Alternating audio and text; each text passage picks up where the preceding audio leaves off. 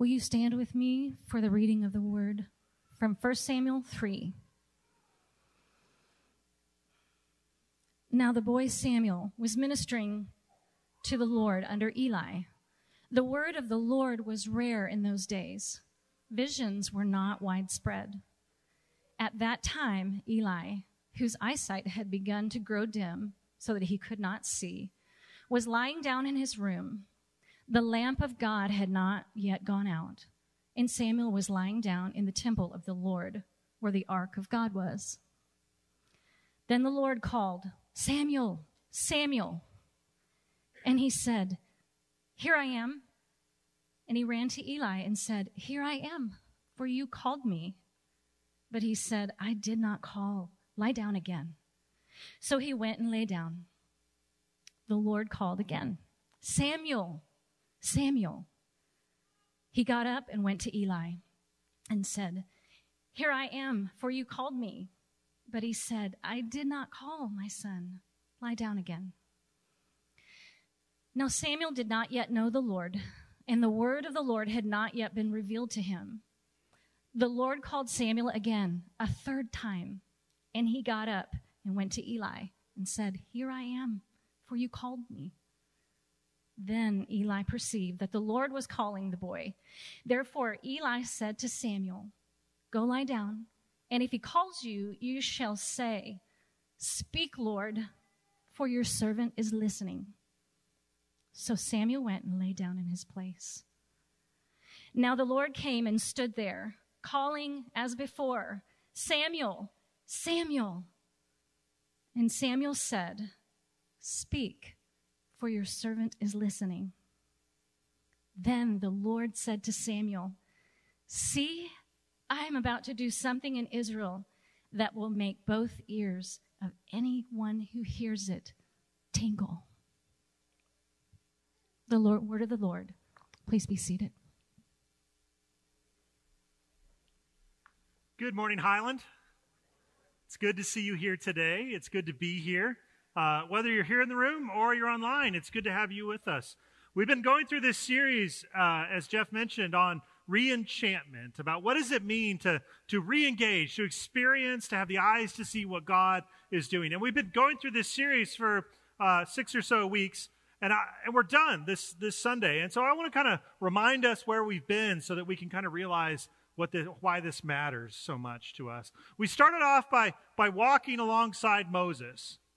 And Moses teaches us to pay attention to the periphery of our vision. It's, it's on the edge of our vision that God works. He's Moses is just doing the work that's set before him. He's he's pastor uh, he's taking care of sheep, pastoring sheep. Is that right? That's more like what Jesus. Anyway, so he's taking care of a bunch of sheep, shepherding sheep, and he sees something that's weird on the side of his vision, and that's where God is at work. And then Thomas, the apostle, reminds us that in a secular world where, where your mind might be uh, infiltrated at times with doubt and you might experience moments of disbelief, that it's also true that in the atheist and the agnostic mind is going to experience moments of transcendence. That the atheist is haunted by transcendence in the same way that you might have a prayer and you might experience some kind of existential crisis in that moment. The same thing is going to be happening to that atheist when they experience God in a way that they can't explain. And that's a doorway. Elijah taught us that God is at work is not is not limited to temples or, or to the stories in scripture but a living god that is active in the world so much so that as barbara brown taylor says if, if we had the eyes to see we couldn't walk 10 feet without banging our shins against the altars to god and then two weeks ago paul reminded us in romans chapter 6 that our sacraments are more than symbols of spiritual power but the actual presence of God in our lives. Not just how we mark weeks and moments in our lives, but this is the moment where we are transformed. As we took communion today, as we experience our baptism, as we gather together in, as, as an assembly. And this week we're turning to the story of Samuel. It's in 1 Samuel chapter 3, if you want to turn there. But before we jump in, I got to tell you look, if you're gonna hunt a dragon for the first time, you need to have a guide. If you're going to hunt a dragon for the first time, you need to have a guide. Now, wait a minute. Is that nerd of a preacher going to tell us D&D stories again? Because I'm kind of sick of those. We've heard them before. No, I'm, I'm just kidding. First thought that was not funny either, so you guys are good. I'm. All right, so in, in a disenchanted world, in the world that we live in, we live with what Richard calls the ache. It's a deep longing for something more. A deep longing for something more.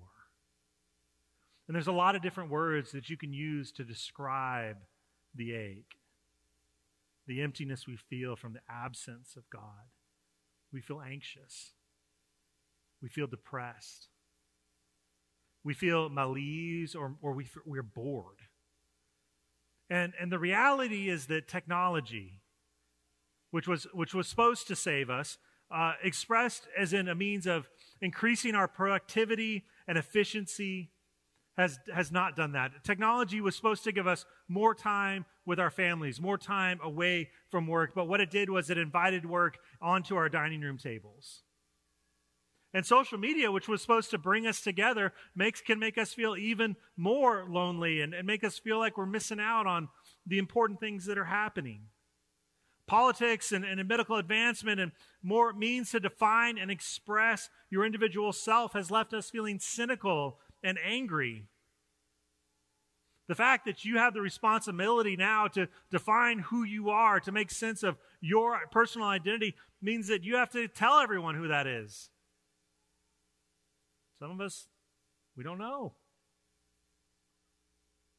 And if you feel the ache, if you feel that longing for something more, what that means is you have become disenchanted with disenchantedment. And God is calling you. God is calling your name. Let's pray together. Heavenly Father, for this time, to be gathered together, we give you praise. Father, for the words of thanksgiving and offering that we've heard, I thank you. And Father, now as we as we gather ourselves around your word, around your table, I pray that you pour through me the gift of preaching, that I might speak your truth and love to these your people. And it's together that the church says, Amen. So, to paraphrase Mary Oliver, who's a wonderful poet, she says, God does not need a passport. God does not need to bring identification as if we could ask, Who are you? As if the darkness opening into morning was not enough, but yet we ask. And one of the questions that I've been struggling with over the last six weeks as I've been wrestling with these ideas is is reenchantment really a solution?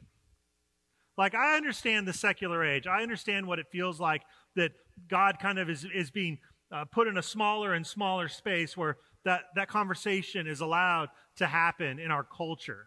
I get that in some places that conversation's not as welcome as it was a while back. But would reenchantment really fix any of that for us?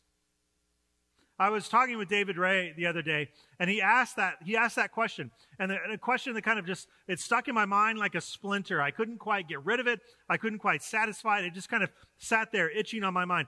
If if the Middle Ages were so enchanted, as we're saying, this kind of era before now, before disenchantment happened, if the Middle Ages were so enchanted, and if the presence of God was so realized in so many places, why did they need to build those amazing cathedrals? Why did they need to build those spaces, those monuments to God, if God was being felt everywhere? Why did that happen? And that question, it wouldn't let me go. And so I thought for a moment, well, maybe the Middle Ages weren't as enchanted as, as we think they are. Maybe that, that's just kind of a story that we're laying into the past, kind of anachronistically, when, when things were better.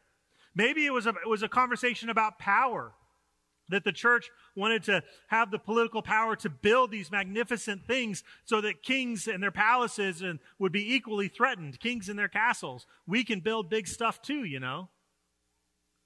Maybe it was something about the church gathering. I don't know if you've ever sang in one of those cathedrals but the acoustics are amazing. And maybe it was something about the church gathering to sing in that room that created this moment of transcendence that, that shaped who they were. But what we have to realize is that those places, some of those cathedrals, took more than a generation to build. People who laid the foundation and the keystone for those buildings would not live to see the completion of the work that they started. It was that important to them. And, in some ways, Andrew Root helps us here. He says that the building itself in, in, during, in an, an enchanted era, the building itself was a gateway.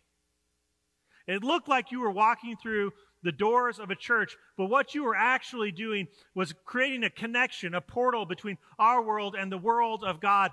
And inside of those stones and inside of that glass, the evil could not exist there. That was the power of that space. It was something so other in the lives of the people around them that, they, that it was completely different. And that's why they existed.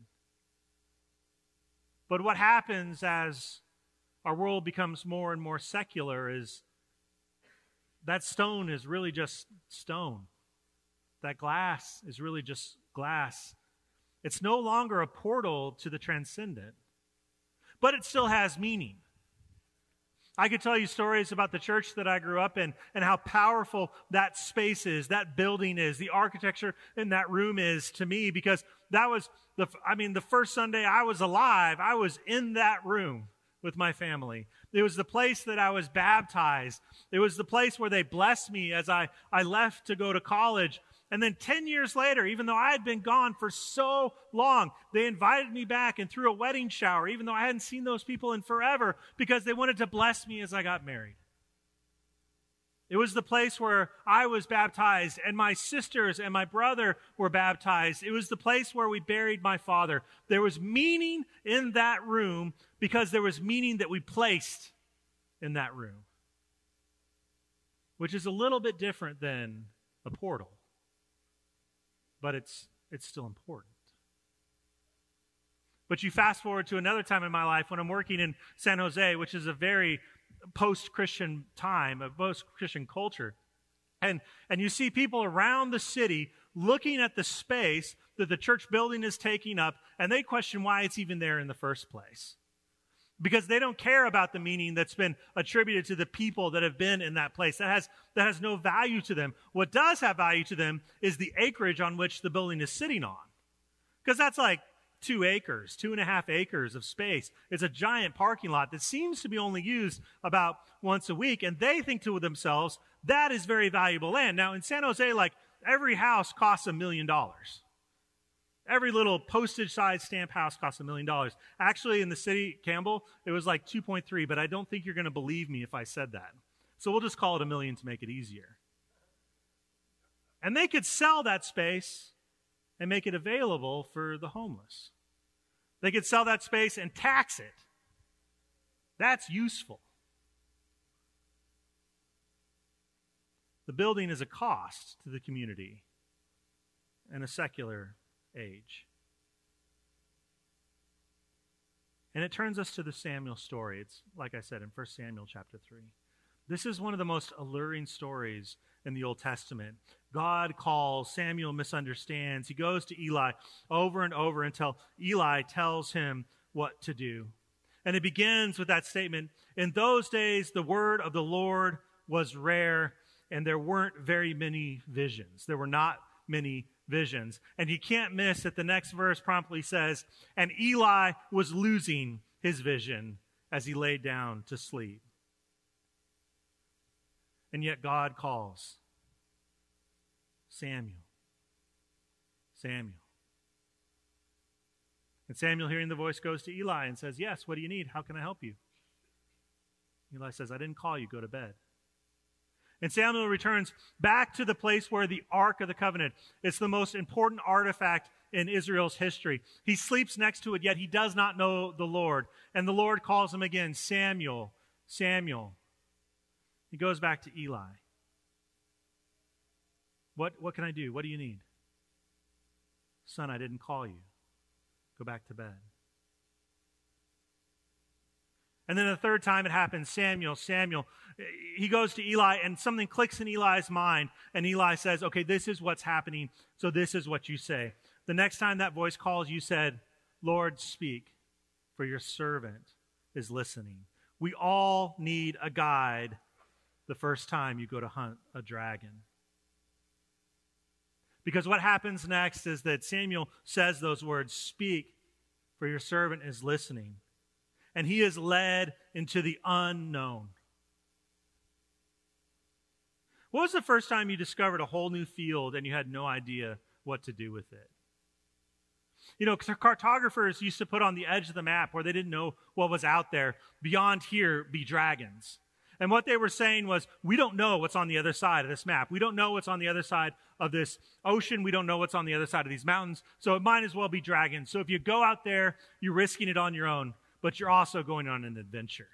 You may see things that nobody else has seen. When was the first time that you found a new field and you had no idea what to do with it?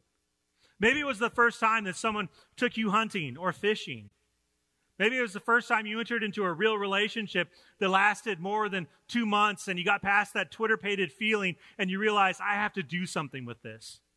Maybe it was the first time you built something that was real, like a company or, or a community or something that mattered. And all of a sudden you realize, this, this is a gift that I've been given. What do I do?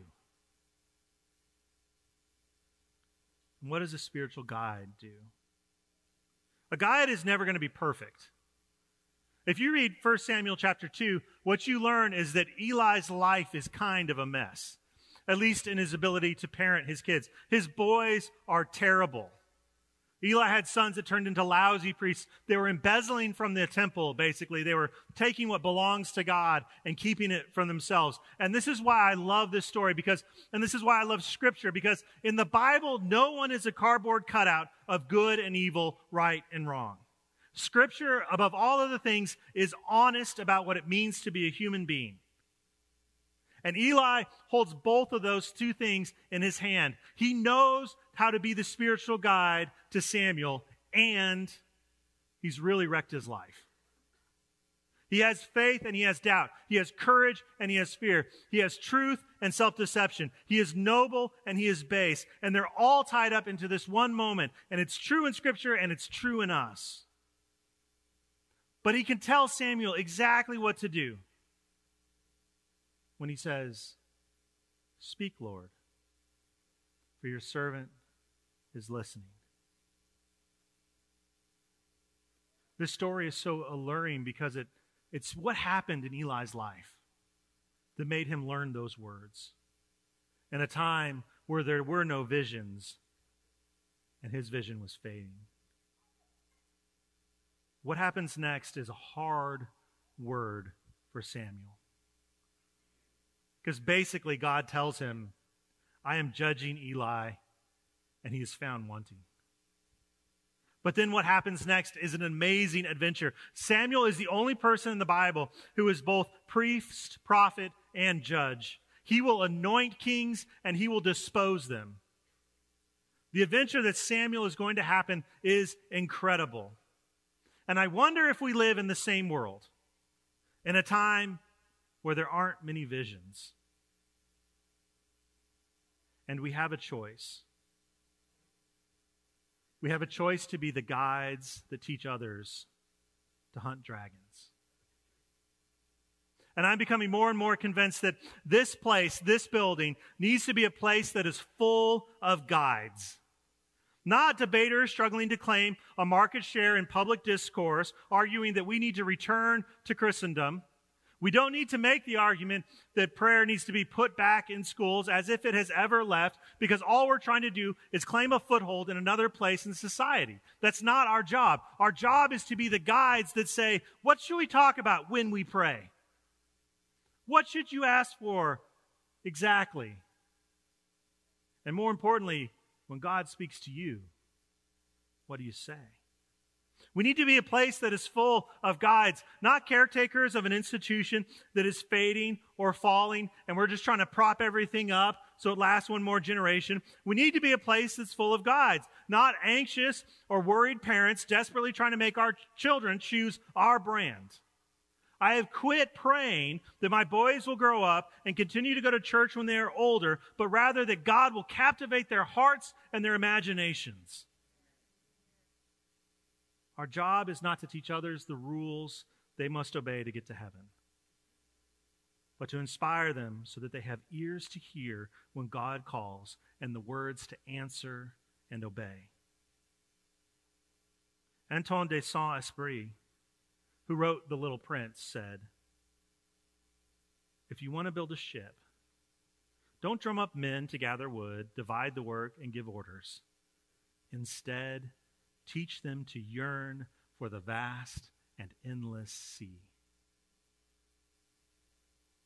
And I think one of the ways that we live against the tide in a disenchanted world, one of the ways that we can be light and salt to the city around us, is learning how to teach others how to hunt the dragon for the first time, to do something that they never thought they could do on their own which is encounter God. What if our job and how we understood our purpose in this world is to teach them to yearn for the vast and endless God? I don't know about you, but I cannot think of any more noble task. Would you stand, please, for our benediction?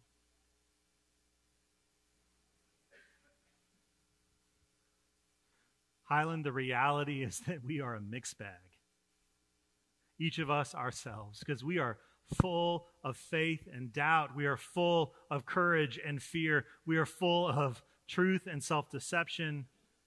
We are noble and we are base. But may we lean into the truth that we are called to do something greater. You are called to be the guide to direct someone that has never encountered God before and teach them where to go and what to say. And so this week, may you be filled with the Spirit. May you see God's work before you. And may you have the courage to go in peace.